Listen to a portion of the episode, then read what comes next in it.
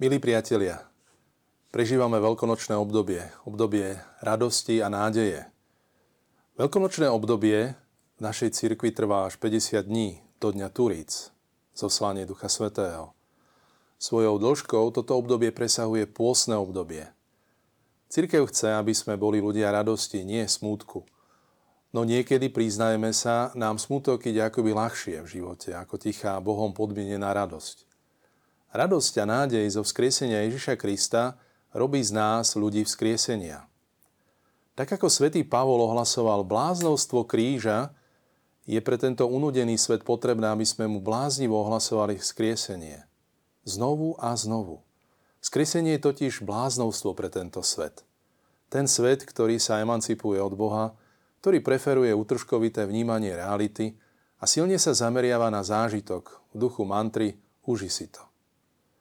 Francúzsky spisovateľ a politik André Malraux hovoril na konci svojho života Očakávam proroka, ktorý bude mať odvahu povedať, ničota neexistuje.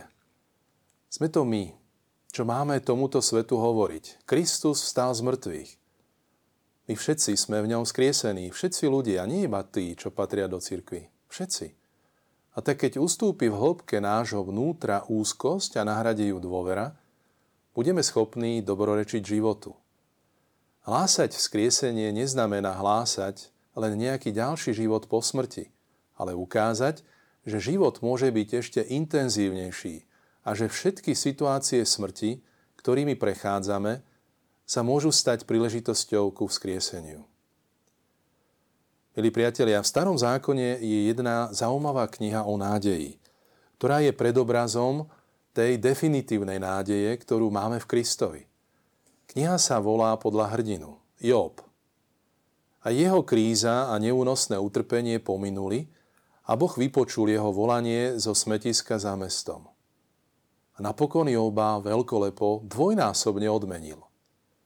Jobovo trpezlivé prežívanie utrpenia na začiatku knihy robí z neho predobraz trpezlivého Ježiša Krista.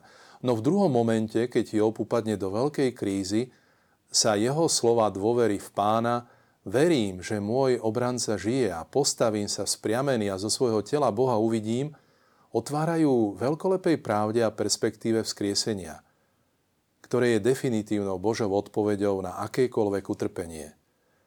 Deje sa to cez tzv. plnší zmysel textu tejto knihy, ktorý je otvorený neskorším perspektívam Božieho konania, a teda aj vzkrieseniu Krista. Kniha Job je dých vyrážajúci obrazný príbeh. Vyráža nám dých dvomi smermi. Jednak svojou drámou nevinného hrdinu a tiež tým, že čitateľ sa niekedy stráca v dlhej výpovedi knihy. My si v dnešnom kontexte priblížime túto veľmi zaujímavú knihu, ktorá je o nádeji a odmene, ktorú získal Job.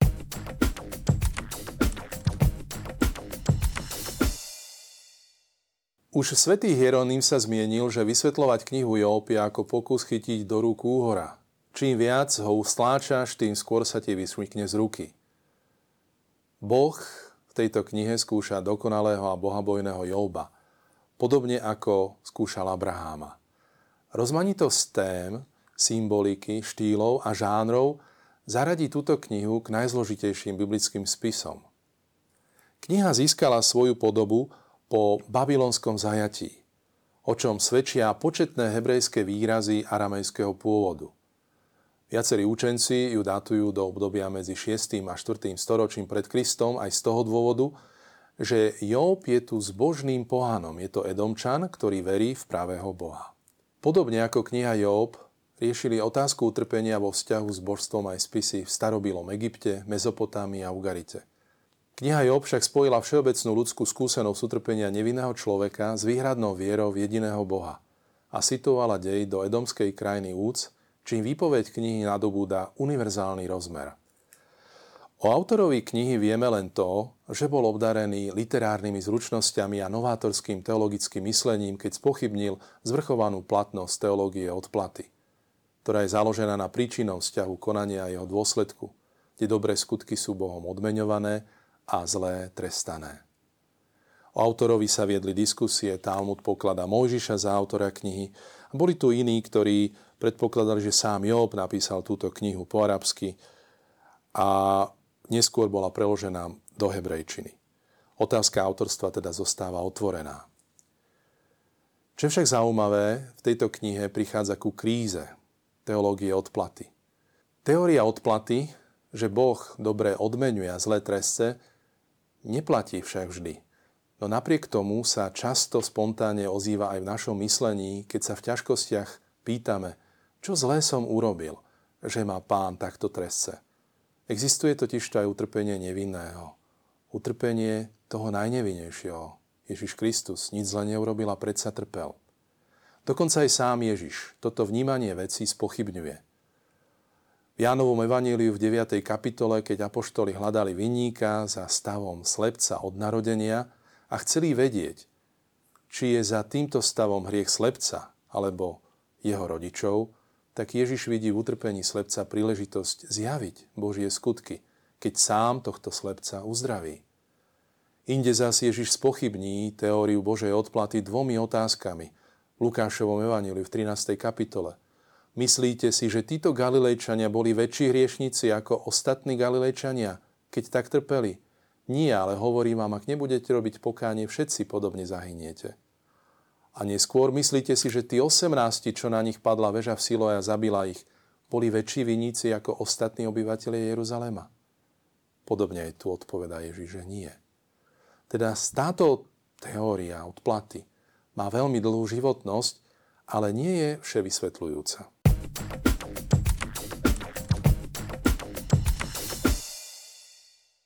Kniha Job je pomerne dlhá. Obsahuje až 42 kapitol. Zámerne je dlhá kvôli tomu, aby vytvorila priestor na meditáciu o tomto ťažkom probléme, ako je utrpenie spravodlivého a otázka zla v našom živote. Kniha Job je v úvode a v závere, v kapitolách 1, 2 a na konci kapitole 42, verše 7 až 17, skomponovaná v próze. Pričom rozsiahla vnútorná časť tejto knihy je v poézii. Je v podstate dialogom poeticky skomponovaným Joba s jeho priateľmi a s Bohom samotným.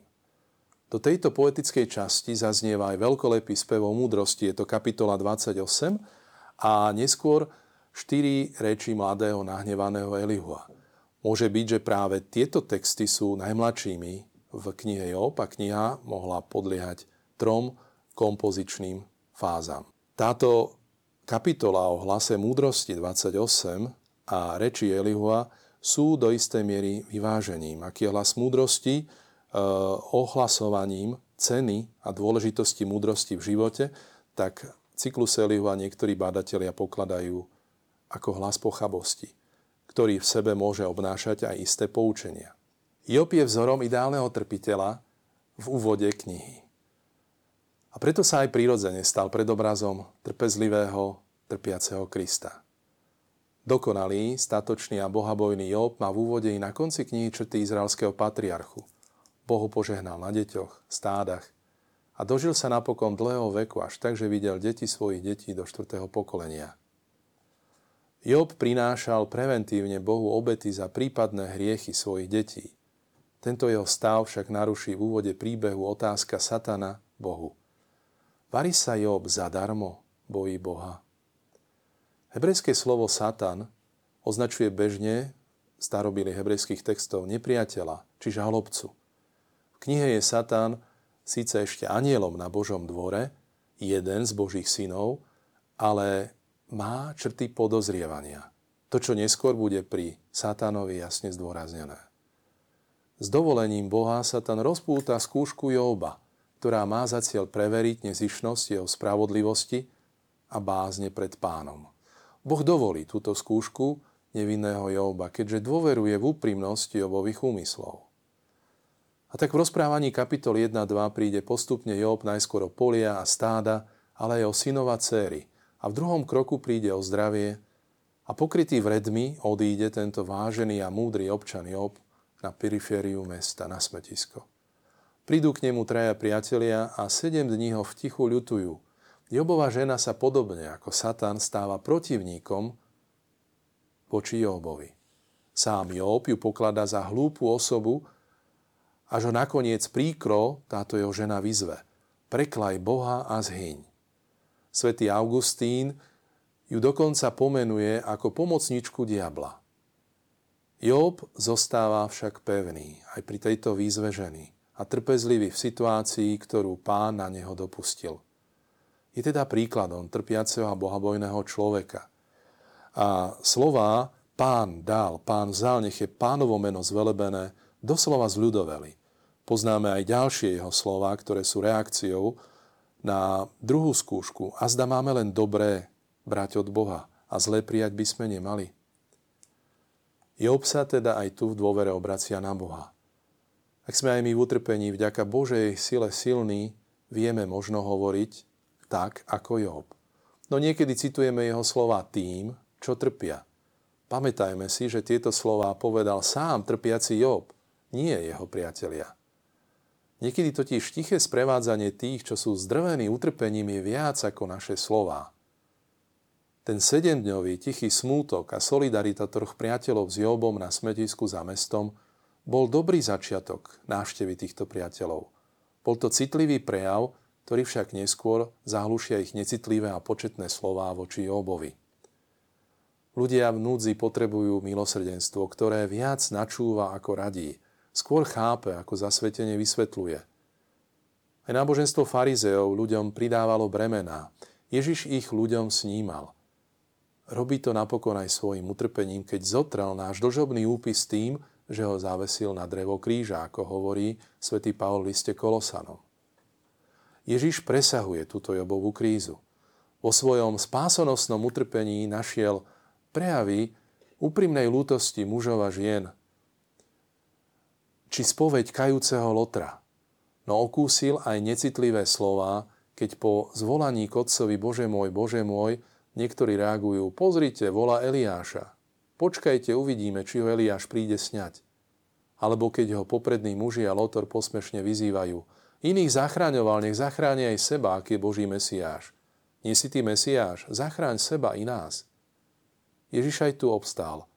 Jeho zástupné utrpenie a obeta i tichá dôvera voči Otcovi je účinnou odpoveďou na naše početné otázky v utrpení.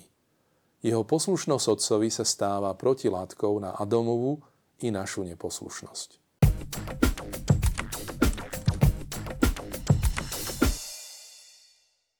Dráma trpezlivého Jóba sa v básnicky zostavených kapitolách 3 až 42 radikálne vyostrí. A po siedmých dňoch ticha zaznejú slová. Najprv prehovorí Job. Nepreklína Boha, ako mu hlúpo radila žena, ale preklína deň svojho narodenia. Pričom neskôr bude obviňovať pána, že ho nespravodlivo stíha a začne s ním viesť ostrý spor. Job sa v troch cykloch bude vášnivo brániť pred tromi priateľmi Elifazom, Bildadom a Sofarom, ktorí striedavo hovoria do situácie Joba a ktorí po siedmých dňoch tichej lútosti a prvej Jobovej kritickej reči začali mravokárne zdôvodňovať Jobovú drámu. Necitlivo ho obvinujú z hriechu, neprávosti, stárania a bezočivosti voči Bohu. A všetci solidárne vynášajú dôvody jeho utrpenia. Utrpenie si totižto mal privodiť svojim hriešným konaním. Nech sa preto skúma, čo zlé urobil. Ich obrana pána a necitlivé obviňovanie Jóba zaznie v troch cykloch rozhovorov. V kapitolách 3.14, 15 až 21 a 22 až 27. Rozdiel rečí Jóba oproti rečiam jeho priateľov je aj v tom, že Job hovorí dlhšie. A tým, čo hovorí, sa jednak bráni. Ale ku koncu svojich rečí, čo je veľmi dôležité, sa vždy obracia na Boha a modlí sa k nemu. Sice niekedy vyčítavo, ale takto zostáva aj vo svojej kríze vždy vo vzťahu s Bohom. Priatelia o Bohu hovoria, síce pravoverne v duchu overenej teórie odplaty, ale ich reč ide pomimo situácie Joba. Ľudia oprávnene veria, že hriech spôsobuje Boží hnev a následkom toho bolesť a utrpenie. Je to správna myšlienka, ktorá platí. Hriech má svoje následky. Problém, ktorý však kniha opisuje, spočíva v tom, že Jobovi priatelia zamenili príčinu a následok. Miesto slov hrešíš a preto budeš trpieť sa snažili Joba presvedčiť. Trpíš, pretože si zrešil. Job uznáva, že nie je bez riechu, no odmieta obvinenie, že jeho bolesť spôsobilo nejaké vážne pochybenie. Pravú príčinu jeho utrpenia pozná iba čitateľ Jobovho príbehu a vie, že ho Boh dopustil na Joba. Job zostáva napriek všetkému, čo priatelia hovoria, v stálom kontakte a vo vzťahu s Bohom. Čoraz viac sa na neho obracia a vníma ho ako svojho možného sudcu, keď hovorí v 9. kapitole 32. verši On nie je človek ako ja. By som mu povedal, tak spolu sa pred súd postavme. V pozadí je práve pozícia Boha ako sudcu. Nie kto by mohol medzi nami rozsúdiť, kto na nás oboch ruku vložil by. Vníma Boha neskôr ako svetka. V 16. kapitole čítame, už svojho svetka iba na nebi mám a ručiteľ môj na vysostiach je. No a napokon vníma Boha ako obrancu, ktorý ho istotne vykúpi z biedy. V 19. kapitole zaznieva veľmi známy text, tzv. Jobovo krédo. Tento text znie, Bárby moje reči napísané boli, zaznačené boli do knihy. Bárby ich rydlom železným a olovom navždy do skaly vrípali.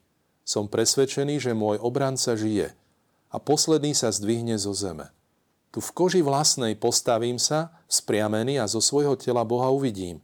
Vtedy ho ja veru, ja sám uvidím. Moje oči ho uvidia a nie iný. Mne srdce vnútri túžbou zmiera. Job chce, aby tieto jeho slová, ktoré vypovie, boli zachytené navždy. A sú to slová presvedčenia o tom, že jeho Goel, obranca, žije. Goel je tu ten, kto ho má na súde zastať. A je to sám Boh, ako potvrdzujú slová, že on zo svojho tela Boha uvidí. Boh je týmto obrancom. A je presvedčený, keď trikrát hovorí, že ho uvidí, teda chce Boha vidieť. Job sa chce teda s Bohom stretnúť, počuť ho a vidieť ho na vlastné oči. Úplne je presvedčený, že je spravodlivý a Boha chce donútiť, aby ho uznal napokon za spravodlivého.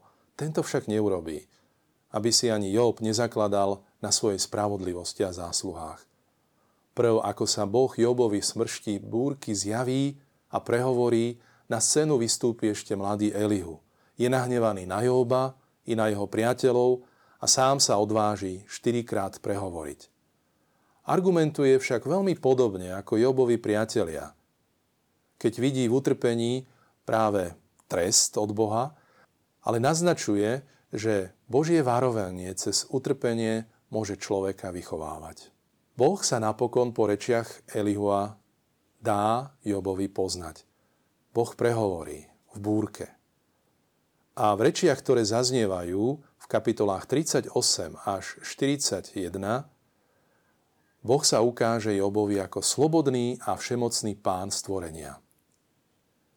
Dve reči svojim obsahom veľmi prekvapujú, pretože Boh sa tu zjavuje ako stvoriteľ. Čakali by sme možno iný typ slov. Job na tieto reči Boha iba krátko a pokorne zareaguje a je si vedomý svojej nedostatočnosti pochopiť Boha. Boh už predtým hovoril, ale cez Joba, keď na konci 28.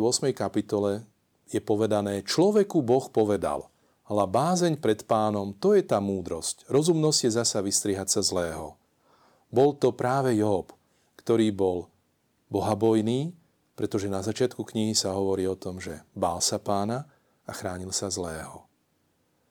Takýmto spôsobom teda môžeme vidieť, že Job dosahuje tú múdrosť a rozumnosť, o ktorej je reč na konci 28. kapitole. Teraz teda zaznieva reč pána. Boh sa v prvej reči zjavuje ako pán celého stvorenia, ktorý je za stvorením neba a zeme, ktorý vymedzoval dokonca hranicu mora a zaznie veľmi silný text na konci 39. kapitoly, keď Boh hovorí moru, potiaľ to smieš, ďalej nie, tu sa rozbije pícha tvojich vln. Boh je ten, ktorý je za krásnou prírodou a Boh sa predstavuje ako ten, ktorý dáva dokonca aj nemým tvorom rozum. Je tam báseň o Pštrosovi, ktorý je starostlivý, ale len do istej miery. Aj túto rozumnosť do istej miery dostal od Boha Pštros. Ďalej sa Boh predstaví v tej druhej reči, kde hovorí dokonca o egyptskej dvojici, ktorú častokrát nájdeme na o vyobrazeniach v Egypte. Hovorí sa o Bechemot a Leviatan. Sú to dve známe hebrejské slova chaotických síl, ale častokrát bývajú v prekladoch prekladané tieto slova ako hroch, Bechemot, a Leviatan ako krokodíl. Boh je teda aj nad týmito obávanými tvormi, ktoré žijú práve v Egypte. Tu je jasne náznak toho, že aj autor knihy čerpal z egyptského prostredia a teda prezentuje Boha ako toho, ktorý je aj nad týmito obávanými tvormi. Takýmto spôsobom teda môžeme vnímať Boha ako Boha stvorenia, ktorý napokon, keď Job iba krátko na to, čo Boh o sebe hovorí, zareaguje. A Boh odmení Joba ktorý sa bude modliť aj za priateľov, ktorí nie tak pravdivo hovorili ako Job a získa odpustenie aj pre nich. O Elihovi už nič nepočujeme. Takýmto spôsobom teda Job spozná, že Boh je nad všetkým stvorením a dokonca aj nad situáciami, ktorých príčinu on nevie úplne rozpoznať.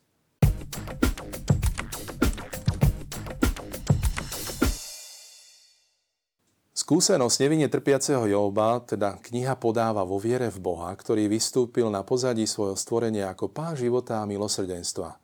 Kniha pomáha trpiacemu Jobovi nájsť si miesto pred Bohom. Kritizuje nedostatočnosť starej múdrosti Izraela spočívajúcej na teológii odplaty.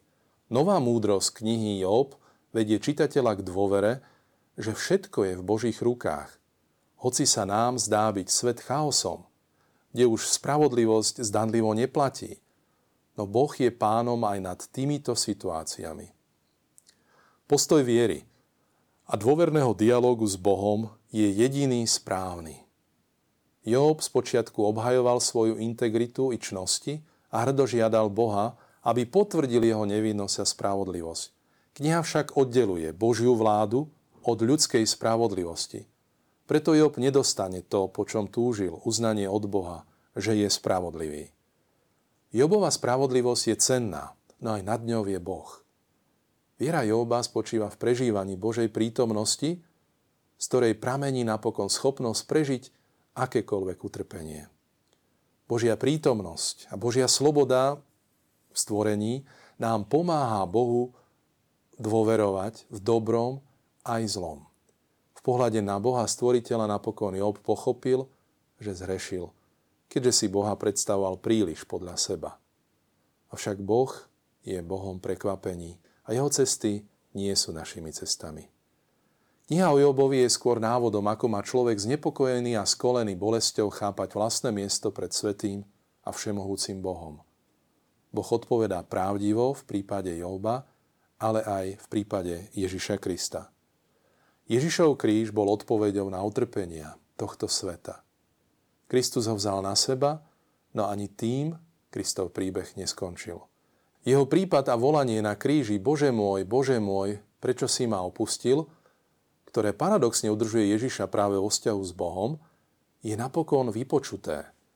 Pri smrti sa trhá chrámová opona, trasie sa zem a neveriaci rímsky stotník uveril v božstvo Ježiša Krista. A najmä, na tretí deň Ježiš opúšťa hrob. Ježišov život pokračuje na inej úrovni a sám sa dáva vidieť iba vybraným svetkom. My sme blažení, blahoslavení, ako hovorí Ježiš, hoci sme ho nevideli. Predsa sme uverili v jeho oslávené bytie a jeho víťazstvo. Aj nám Ježiš hovorí, schopte sa, ja som premohol svet. V tomto vedomí, že svet patrí Ježišovi, pretože ho vykúpil, aj my máme nádej. Máme nádej aj v duchu už spomínaných Jobových slov. Viem, že môj vykupiteľ žije a zo svojho tela Boha uvidím. A tak použijúc iné Jobové slova, môžeme povedať, nielen strom má nádej. Ak korene mu zostarnú v zemi a jeho peň v prachu odumrie, povyháňa, len čo cíti vodu. Sťa byl mladá vetvi vyženie. Priatelia, ničota teda v Ježišovom vzkriesení neexistuje. Túto nádej máme vďaka Ježišovi. Držme teda s ním krok, nedajme sa odradiť chaosom ani okolo nás. Job nás učí dôverovať v Boha a zostávať s ním vo vzťahu napriek všetkému. Pretože tento Boh vie prekvapovať.